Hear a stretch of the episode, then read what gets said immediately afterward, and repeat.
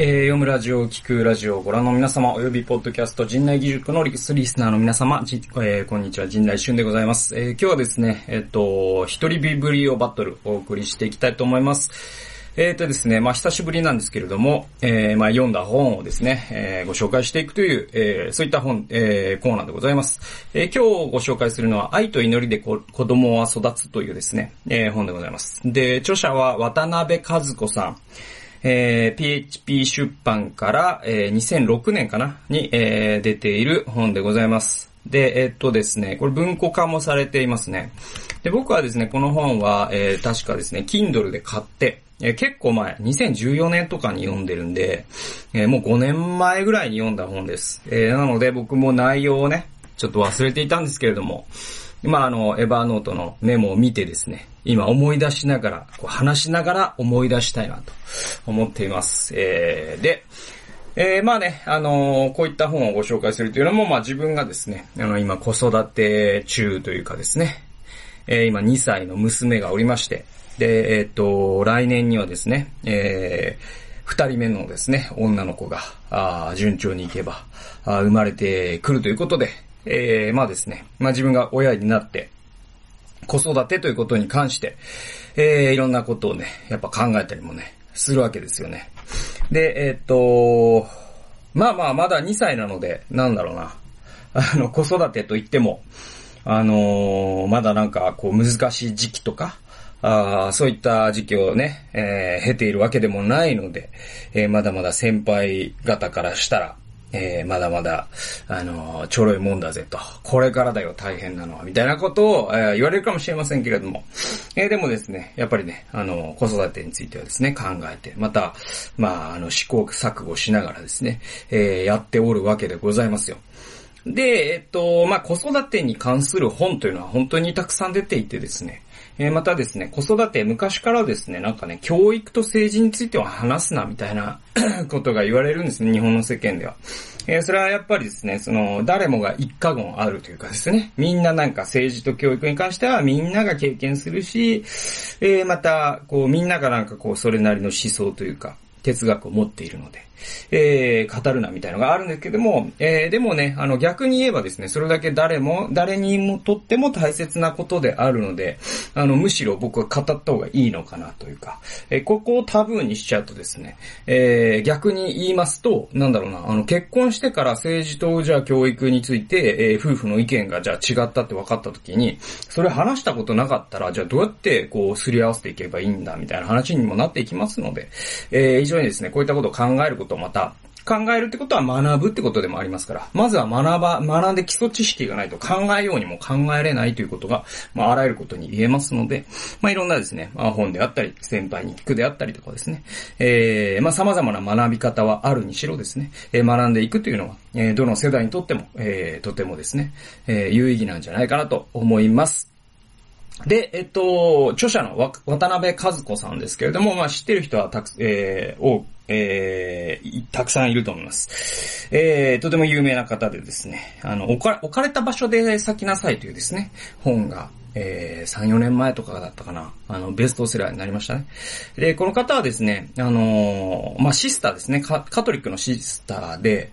えー、っと、その、カトリックの、えー、ミッション系の学校の学長をずっとなさっていた方です。で、マザー・テレサともですね、すごいね、信仰が深くてですね、マザー・テレサが来日した際には彼女が、えー、通訳をしたっていうのがね、えー、有名な話でございます。で、あとね、確かですけど、この人はね、確かね、あのね、お父さんがね、有名な人です。すいません、もう。まあ、ぼんやりした 話です。すいません。お父さんが有名です。確かそうです。で、えっと、確か言う歴史にの、にの本というか、日本史に出てくるような、そういう感じの近現代史に出てくるような、確か有名な人だった気がします。で、なんかその、事件に巻き込まれて、なんかお父さんが、えっと、ああの、殺されたんじゃないかな。まあいいや、これさ、不確かなことでこんな時間をね、あの、割くのもあれなんで、先に進みますけれども。で、渡辺和子さんはですね、まあまあ、あの、今もね、本が売れ続けてて、確か、えっ、ー、と、本当に数年前だったと思いますけど、これは、あの、確かですけれども、えっ、ー、と、亡くなられましたね。で、えっ、ー、と、そういったこともあって本が売れてるってこともあるんですけれども、えー、やっぱりですね、この方、カトリックのシスターで、えー、教育者でもありますますので、教育についてね、とてもたくさんね、示唆的なことをね、あの、書いているし、言っている、名言もたくさんあるよという、えー、そういう方でございます。で、その本の、まあ、メモをですね、僕はピックアップしながら、あ語っていきたいと思います。まずですね、これちょっと Kindle で、当時僕1ナンバーとかメモってなかったんで、場所がですね、全部わかんないんですけども、あの、ピックアップしていきます。で、これ僕メモだけあって、これな、どんな文脈かもわかんないんですけど、あの、こういうことが書かれてたんですね。人見るもよし、人見ざるもよし。我は咲くなりっていうね。ああ、この言葉いいなと思って当時メモったんでしょうね。で、これあの、まさにあのー、置かれた場所で咲きなさいっていうね、あの、ベストセラーの、にも通じる話ですね。まあ、人が見ていようが、人が見ていまいが、私は咲くのであるという。えー、これま人生に対する心構えすべてに言えるんじゃないかなと思います。で、まああの、よく、まあ言われることでもあるんですけれども、あの、日本人というのはですね、あの、世間の前に生きるんですよね。で、それがま日本という国の、まあ国家、僕は日本の国家宗教というかですね、あの日本という国のあの、オフィシャルな宗教は神道と仏教なんですけれども、オフィシャルじゃない方の本当の宗教は僕は日本というのは世間という神が支配している世間教だと僕は思ってて。で、これはあの、養老たけしさんの本を読んで、それを確信するに至ったんですけど。で、実際ですね、あの、例えば僕あの、この前病院で、あの、待合室で、あの、娘をね、病院に連れて行った時に病院でね、あの、1時間ぐらい待つわけですよね。で、そしたらですね、あの、あのほとんど人がいなかったんです、その時は。休日の診療だったんで。で、えっと、隣の隣ぐらいのお母さんと息子だったんですけど、まあ息子さんがまあなんだろうな、もう飽きてくるわけじゃないですか。で、なんかこう、あの、ちょっと奇抜な行動したりするじゃないですか。小学生ぐらいの子って。で、あとまあ泣き、泣いたりとか、まあいろいろあるじゃないですか。で、ずっとね、お母さんがね、その息子をね、怒ってるんですけど、まあそれはまあまあ、あの、ちゃんとしてほしいんだろうなとは思うんですよ。でもね、ずっと言い続けてるのが、あのね、み、みんな見てるよって言うんですよ。でも、みん、僕となんか遠くにおじいちゃんがいるぐらいです。みんなって僕、Kindle ずっと僕読んでんですね。で、おじいちゃんはなんかもう歩くこと必死なんですね。で、誰も見てないです。だけど、そのお母さんしきりにみんな見てるよって言うんですよ。恥ずかしいよって言って。恥ずかしいよってずっと言ってるんですよ。えー、だからね、それ僕ね、聞きながら、なんか、この子かわいそうだなって思ったんですよね。なんかずっと、なんかこういう感じで育てられると、本当にこう世間の目をね、気にしてね、世間体とかね、恥ずかしいか恥ずかしくないかが自分の人生にの軸になっちゃうっていうのは、まあまあまあ、うん、かわいそうだな。ごめんなさい、なんか、あの、人の教育方針になんか、口出すと、時々殺されたりもするんで、あんまり口をつしまなきゃいけないけど。あ、でもなんか、その感じっていうのは本当かわいそうだなと思いますね。えー、で、あの、幸いにもですね、僕はキリスト教徒で、で、キリスト教徒である、えー、数少ないいいことの一つは、日本教から自由でいられるんですね。えー、ってことは、えー、キリスト教と日本教の一番の違いは何かというと、えー、世間教は世間の目を気にするんです。で、キリスト教は何かというと、神の目を気にするんですね。で、えー、渡辺和子さんも、えー、キリスト教徒ですので、神の目を気にするという世界観を持っているからこそこういうことが書けるんです。人が見ててもいい。人が見てなくてもいい。私は作品だってことです。で、これ、まあ、あの、自分のね、良さを生かすっていうことに別に人から評価されようがされまいが関係ないよってことであって。で、それでまあ、神の前に、えー、私は仕事をするのであるっていう仕事感でもあるし、またですね、正しいこと、悪いことをすることについても、人が見てるから正しい行動をするんじゃなくて、神が見てるから正しいことをするんだと。えー、だからバレなければ悪いことをしていいっていうのは、もう完全にキリスト教的世界観ではありえないわけですね。神の前にバレないことなんてないんだから。ああでもですね、えっ、ー、と、日本的な世界観、いわゆるですね、世間教からするとですね、まあ世間に迷惑がかからないんだったら、ああ多少モラルに反することをしても、ちょ、いいんじゃないの？とかってことになっちゃうんで。えー、でですね、これを聞いてる人の、まあ、自由ですけれども、僕はですね、やっぱりあの、一貫性っていうのは、教育にっていうのにおいて非常に重要ですので、えー、まず最初に選ぶ、親が、えー、教育について選ぶべきは、この子を育てるときに軸を世間に置くか、あるいは神に置くかっていうのは選んどいた方がいいと思います。そして一貫して育てた方がいいと思います。で、僕は願くは世間に置かない方がいいんじゃないかなと思っています。はい。で、えー、続けですね、続けて、えー、次はですね、えー、こんなことをね、書いてるんですね。え、これも場所はメモってないんですけれども。親たちは子供のに学歴や安定した仕事、良い、えー、良い結婚など安楽を求めるが、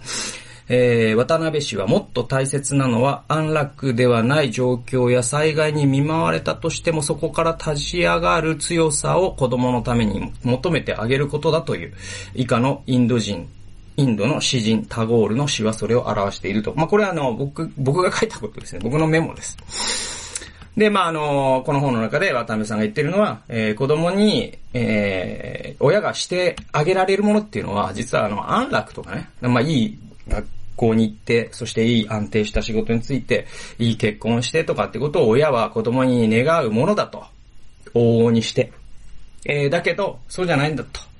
えー、安楽じゃない状況っていうのは人生においては避けられないんで、えー、必ず人生につい、えー、人生に困難っていうのは絶対についてくるんで、その困難に立ち向かう強さ、えー、これはあの、英語でレジリエンスって言うんですけれども、えー、まあ、レジリエンスってね、今ね、現代の21世紀で非常に重要な単語の一つだと僕は思ってるんですけれども、えー、このレジリエンスっていうのを子供に備えさせて、備えてあげること、まあ、これを学ば、学んであげる、えー、学ばせてあげることですね。困難に立ち向かっていく強さ、えー、しなやかさ、えー、そういったものですね。えー、そういったものを子供に授けることができるかっていうのが実は、あの、学歴とか、なんだろう、いい結婚とか、えー、そういったことよりも、親としては子供に願った方がいいんじゃないのっていうことを、えー、渡辺和子さんは言ってると。で、それを説明するためにタゴールという人の詩をね、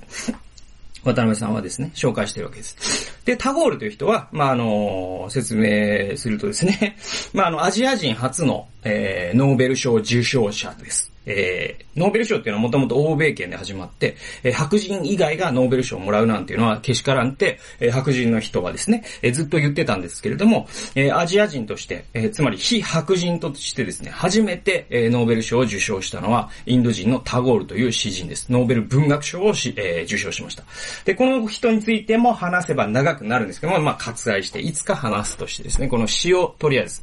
えー、ご紹介いたしましょう。えー、私が願うのはっていう詩です。えー、じゃあですね、えー、お読みしていきますね。えー、私が願うのは危険から守られることではなく、危険の最中で恐れないことです。悲しみのどん底、心の激しい痛みの中で慰めてもらうことではなく、悲しみを克服し、勝利を歌うことなのです。に、逃げ場がなくなった時も勇気を失わせないでください。世間的にも大失敗し、挫折の連続にあっている時でも、その害が取り返しのつかないものだと考えない恵みをいただきたいのです。あなたが 来て、私を救ってくださる。これを私は願っていません。私が願うのは乗り越えていく力です。あなたは私の荷を軽くしたり、慰めてくださらないで結構です。ただ私が重荷を担うその力をお与えください。喜びの日に謙虚に頭を垂れ、私はあなたを思い、あなたの存在を認めます。暗い悲しい夜、失意以外何もない夜にも、ああ、決してあなたを疑うことがありませんように。えー、これはですね、えー、タゴールはインド人ですので、え、おそらくこれは、えー、もともと、え、英語で書かれた詩であるはずで、で、えっと、まあ、タゴールはインド人なので、まあ、多分、あの、ヒンディー語で考えて、英語で、えー、出なんだろう、詩を紡いでいったんでしょうね。だから世界的にもですね、認められていったわけですけれども、で、えっと、あなたっていうのがですね、この詩の中に何度か出てくるんですけど、これってね、えっと、明らかに絶対者なんですね。え、なので、ヒンズー教のそのヒン、えー、神々とは、えー、ちょっと一線を画する神感を、えー、タゴールが持ってるのは間違いなくて、実はですね、あの、さっきは、話そうと思ってやめたのは、タゴールという人はですね、実はキリスト教と関係があるんですよ。えー、っとですね、彼の、え、っと、お父さんだったかな、えー、えとにかくですね、えっと、おじさんだったかが始めた、えっと、私塾っていうのがあって、で、えっと、その、を始めた私塾っていうのが、が、えっと、ラーモハン・ロイっていう人なんですけれども、えー、その人はですね、えっと、キリスト教徒なんですよ。えー、なので、タゴールっていうのは、えっと、キリスト教にすごい影響を受けてるのは間違いなくてですね、なので、タゴールがここであなたって言ってるのは、ほぼキリスト教の神に近い概念であるんですよね。で、えっと、この、まあ、英語の詩を、えー、渡辺和子さんが詩役、私の役ですね。渡辺和子さん的に訳したのが今の詩です。で、まあ、読んで皆さん聞いていただいてわかるようにですね、タゴールはしきりに言うわけですよ。えー、その絶対者に対して、えー、助けてくださいとか私は言いませんと。いや、なんかくださいとか私は言いませんと。えー、そうじゃなくて、えー、大変な状況になる、ある時に、それでも前を進んでいく力をくださいと。それで、もう困難な状況を取り除けてくださいと私は言いませんと。それじゃない。困難な状況の中でもあなたを疑わない、そういう信仰心を与えてくださいっていうふうに、えー、タゴール言ってるんです。で、これってまさにレジリエンスっていう考え方で。で、現代の、えー、まあね、教育論いろいろありますけれども、えー、特にですね、21世紀を生きていく、えー、子供たちは、えー、我々ももちろん大変な時代を生きていますけども、我々以上に大変な時代を生きることになるであろうと多くの人が言っています。えそのような時代に、え子供たちが生きていく、え生き抜いていく、えたまに、ためには、実は恵まれた、なんだろうな、能力とか就職とかで、就職先とか、立場とかですね、地位とかね、えそういったものよりも、レジリアンス。これを備えているかどうかっていうのが非常に大事になってくるんで、我々親としてはですね、子供にレジリエンスを教えれるかどうか。まあ、つまりそれは取りも直さず私たち自身がレジリエンスを持ってるかどうかという直結してくるんですけれども、えー、それがですね、子育てにおいて非常に重要になってくるではないかと。えー、続いてですね、えっ、ー、と、渡辺和子さんのですね、お母さんっていう人の言葉がですね、えー、この本の中で紹介されています。こういう言葉なんですね。え、人間の大きさというのは、その人が気にすることの大きさなのよ。っていうふうに、え、お母さんが言ったそうなんですよね。これすごいですよね。名言ですよね。人間の大きさっていうのはその人が気にすることの大きさだっていうのはね、本当に名言だなと思います。なので、まあな、なんだろうな、些細なことを気にしてる人っていうのは、まあ、ちっちゃな人だということですね。まあ、人が自分をどう思うだろうか、みたいなこととか、まあ、お金のことばっかり心配してるかとかですね。えー、しかもまあ、その、生活していけるかどうかはみんなせ、えー、心配しますよ。でもですね、なんだろう、どえー、同期の同僚と給料が2500円違う。これが俺はもう我慢ならないって言ってる人は、その人の大きさは2500円分の大きさしかないわけですよ。えー、でもですね、この人類が、えー、環境問題をどう乗り越えていけるのかってことを心配している、えー、人はですね、そういうスケールの人間だってことですよ。これから日本はどういう風になっていくんだろうかってことを、えー、みんなのために心配している人はですね、それだけのススケールの大きさだけども、えー、日本がどうなると構わない。私がどういい思いをするかっていう人は、そのスケールの、えー、サイズしかないっていうことですよ。はい。えー、続いてですね、あの、神へ、神谷美恵子さんのですね、えー、言葉を、えー、紹介してます。で、えっと、神谷美恵子さん、この人もね、結構ビッグネームで、いつか紹介したんですけれども、あの、この人が書いた生きがいについてっていう本はですね、もうね、古典で、あの、なんだろう、福祉とかをやる人はもう必ず読んだ方がいいし、結構実際ほとんどの人が読んでます。福祉に真剣に関わっている人は。で、えっと、神谷美恵子さんは、あの、ハンセン氏病のですね、施設でずっと働いて、えー、そして生きがいについてという本を書いて、えー、それがですね、本当に、あの、多くの人に響いた、そういう人です。で、この人がですね、こういうことを書いてるんですね。えっ、と、人に生きがいを与えるほど大きな愛はなく、人から生きがいを奪うほど残酷なことはない。と神谷美恵子さんが書いていらっしゃいますが、えー、本当にそうだと思います。生きる目的、why to live のある人にはほとんどいかなる生き方、how to live も可能であるというニーチェの言葉の通りなのですと、えー、渡辺和子さんは書いています。まあ、美恵子さんが言うには、えー、生きがいを与えるというほど大きな愛はなくて、生きがいを奪うほど残酷なことはないと。で、ニーチェがね、えー、ニーチェの言葉、これ僕も知らなかったですけれども、えっ、ー、と、生きる目的がある人には、どんな生き方も可能であると。まず、why が決まってる人は、how っていうのはど、どうとでもなると。でも why、つまり、あの、生きる目的、これがわからない人は、えー、どんな生き方も、まあ、迷うであろう、みたいなことでしょうね。えー、これは本当に僕の人生を考えてもそうですね。僕は結構ね、why to live っていうのはですね、20代に結構考え抜いて、あの、えー、かなり軸としてしっかりした Y to Live を持っているわけですよ。まあこれは僕のキリスト教信仰とも関わってるんですけども。えー、それが、まあ僕はまあ、あの、市役所の職員からね、今 NGO をですね、立ち上げて。で、まあこれからも変わっていくでしょうね、そういう形態は。でもどんな生き方をしたとしても、How to live がどんなものであったとしても、えー、僕は、えー、こういう軸で生きていくだろうなという、なんだろうな、あのー、その軸があり、またそれはできるだろうなという、なんだろうな、自信と言ったらあれなんですけれども、あの、そういう見立てがつくわけですよ。えー、これはですね、本当に生きる目的というものを、えー、まあ、若いうちに、僕はキリスト教を通して、えー、自分の中に内面化することができたわけで、えー、これほどのですね、大きな、僕にとってのですね、あのなんだろうな、あの、恵みというか、良かったことですね、これはね。えなので僕は子供に、えぜひですね、このことについて教えたいなと。それは本当に親は、あ俺はこのために生きてんだからお前もこう生きる、生きろということではなくて、えー、子供がそれを本当に、それ、まずその質問に答えることが大事なんだぞということを教えてあげたいなと思ってております。えー、最後の箇所に移っていきますけれども、最後はちょっと異色で、えっ、ー、と、渡辺和子さんってね、うつ病を患ったことがあるんですよね。で、えっ、ー、と、まあこういったこと書いてるんです。えっと、まあ、えー、その時にはですね、渡辺さんはもう朝起きることも難しくて、もう本当に毎日死んだ方がマシだと思っていたんですって。で、それはそのカトリックの学長をしてた頃なので、本当に大変だったと思うんですよね。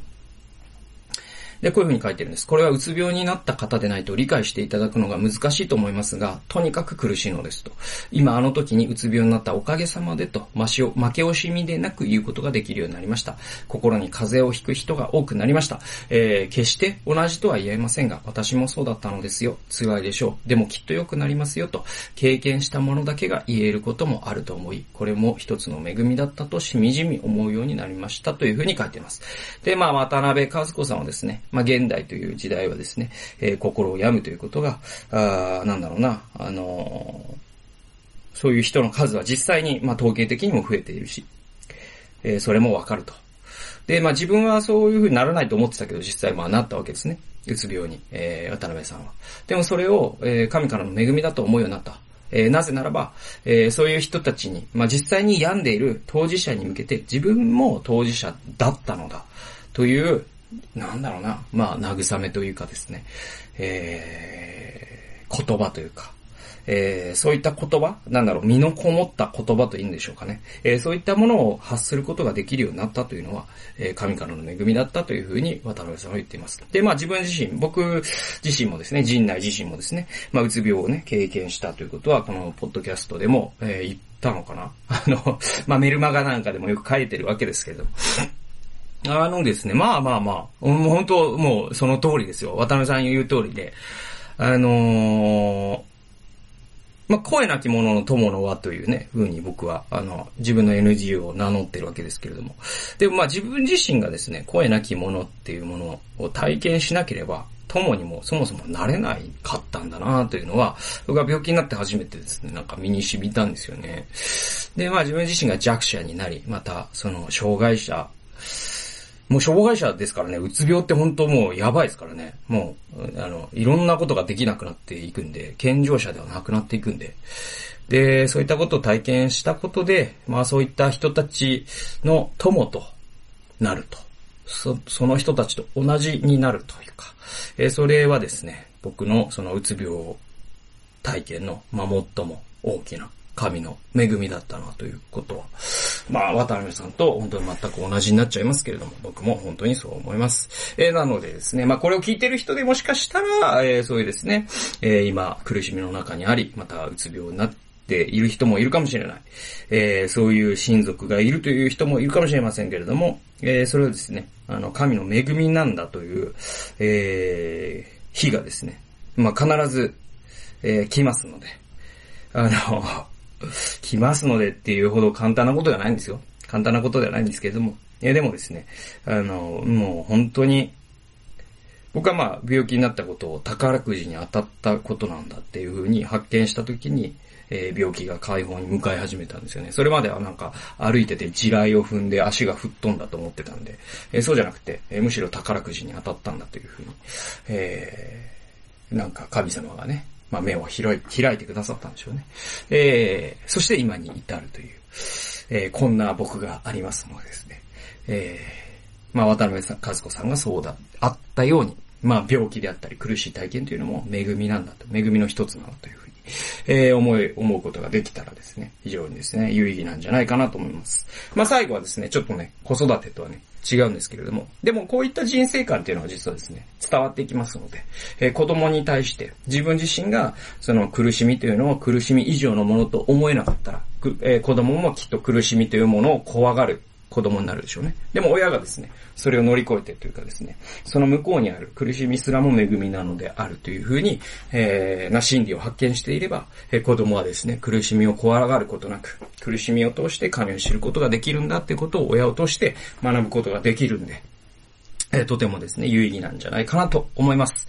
はい。というわけで、えー、動画をご視聴及びポッドキャストをお聞きくださりありがとうございました。それではまた次回の動画及び音源でお会いしましょう。さようなら。